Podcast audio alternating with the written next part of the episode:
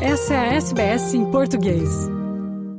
Olá, Luciana. Olá, moçada da Austrália ano acabando, feliz ano novo para todo mundo e muito esporte, muito futebol já programado para 2023 e o principal torneio é a Copa do Mundo de Futebol Feminino que vai ser disputada na Austrália e na Nova Zelândia, aí na Austrália, e a seleção brasileira já sabe onde joga na sua estreia, no estádio Hindmarsh em Adelaide, no dia 24 de julho. Só não sabe o adversário, porque o primeiro jogo da seleção brasileira feminina vai ser contra uma seleção que sai ainda de um playoff, com Papua, Panamá, Paraguai e Taiwan. Um desses, uma dessas quatro seleções vai ser adversária do Brasil e vai compor o grupo, o grupo F, onde está Brasil, França, Jamaica e uma dessas quatro. Isso só vai ser definido provavelmente em fevereiro. Até lá, a técnica sueca que dirige a seleção brasileira, Pia Sandhag, vai tentar mapear por enquanto França e Jamaica França vai ser a segunda adversária no torneio e a terceira vai ser a Jamaica. E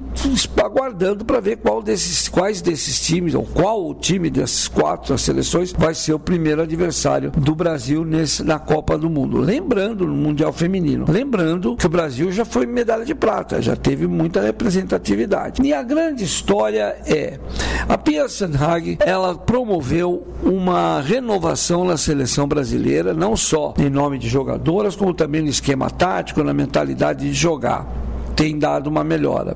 O futebol brasileiro feminino nos últimos dois anos está mais encorpado. Equipes como Corinthians, Palmeiras, o Internacional de Porto Alegre, o São Paulo já são tão equipes mais fortes com jogadoras ganhando um salário muito melhor comparado ao que era antes. Aí, né, comparado ao masculino, é nada, mas hum, tem melhores condições, equipes, é, equipes técnicas de preparação física, de técnicos, todo mundo muito organizado. Então a seleção brasileira feminina ficou renovando e, e, e, agora vai fazer esse teste. O único torneio, bom torneio que essa seleção venceu, inclusive sem a principal personagem do futebol brasileiro nos últimos anos, que é a Marta, a seleção sem a Marta ganhou a Copa América, o que já é um, um alento. Vamos falar da Marta. A Marta, nesta semana, renovou o contrato dela com o Orlando Pride, o time lá da Flórida, nos Estados Unidos, renovou por mais dois anos, vai até 2024 ela tem um probleminha, ela passou por uma cirurgia no joelho esquerdo em março deste ano 2022 e só no início do ano que vem ela volta a jogar. A Pia Sanhagen, a técnica do Brasil, quer muito ter a Marta, mesmo nesse time de garotas jovens. A Marta, que tem 36 anos, ainda é a melhor jogadora individualmente do Brasil.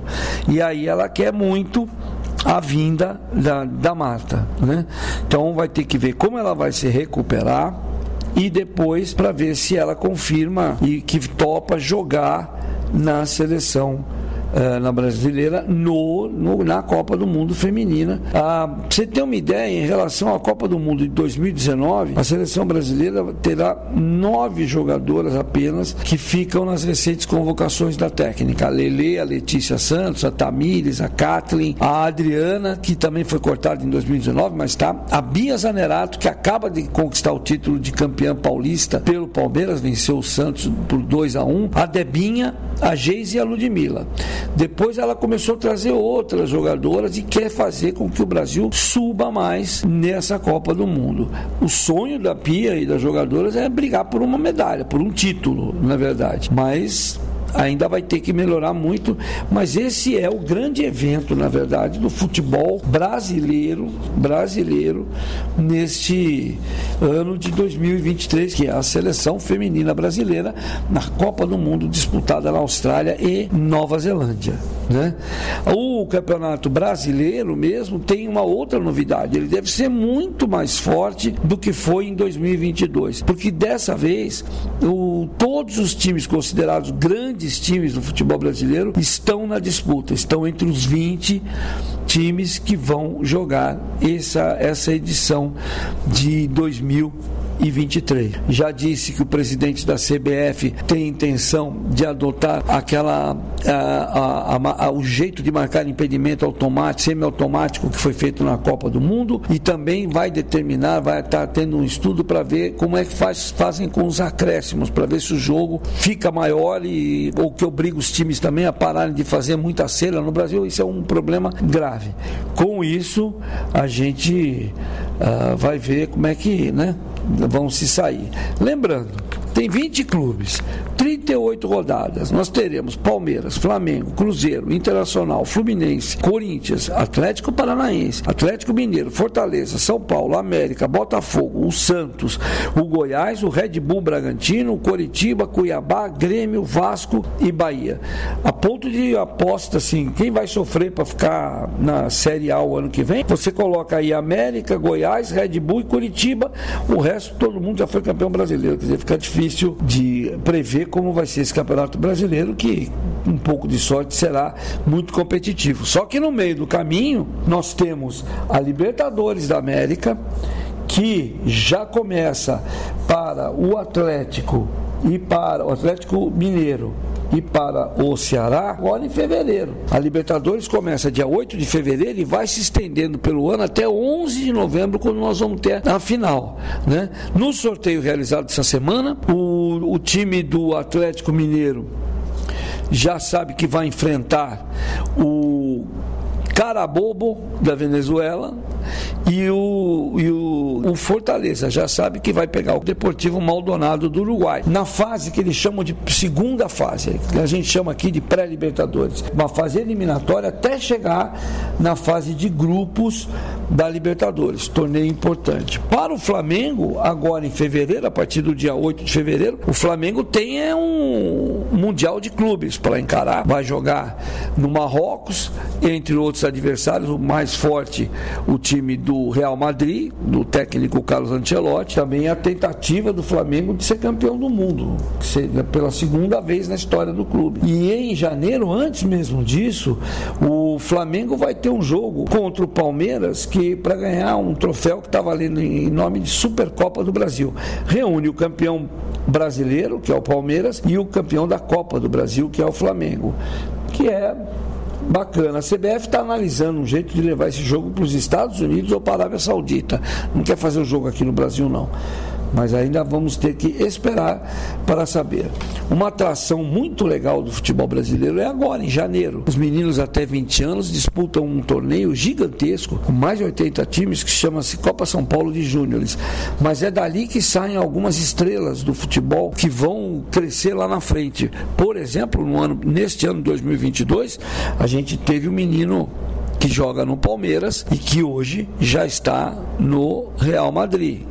Então é importante ficar de olho, porque sempre aparece alguém bacana para a gente poder olhar, para a gente poder examinar nessa Copa São Paulo de Futebol Júniores. Seleção brasileira já vai ter amistosos em março, mas antes tem que ter um técnico. Até agora, o presidente da CBF ainda não definiu, mas já sabe que não pode ser nem o, o catalão Guardiola e nem o italiano Carlo Ancelotti. Quem será? A gente ainda não sabe. Uma boa chance para o português Abel Ferreira do Palmeiras, mas a gente não sabe, né? O Abel, inclusive, que aposta muito exatamente nesse menino do Palmeiras que eu falei, que se, é, que se revelou na Copa São Paulo de Júnior, o Hendrick, que com 16 anos é o mais novo milionário do futebol mundial. Vai embora para o Real Madrid daqui dois anos. Ele vai poder sair do Brasil e jogar na Espanha. Em outras modalidades, temos algumas coisas, alguns torneios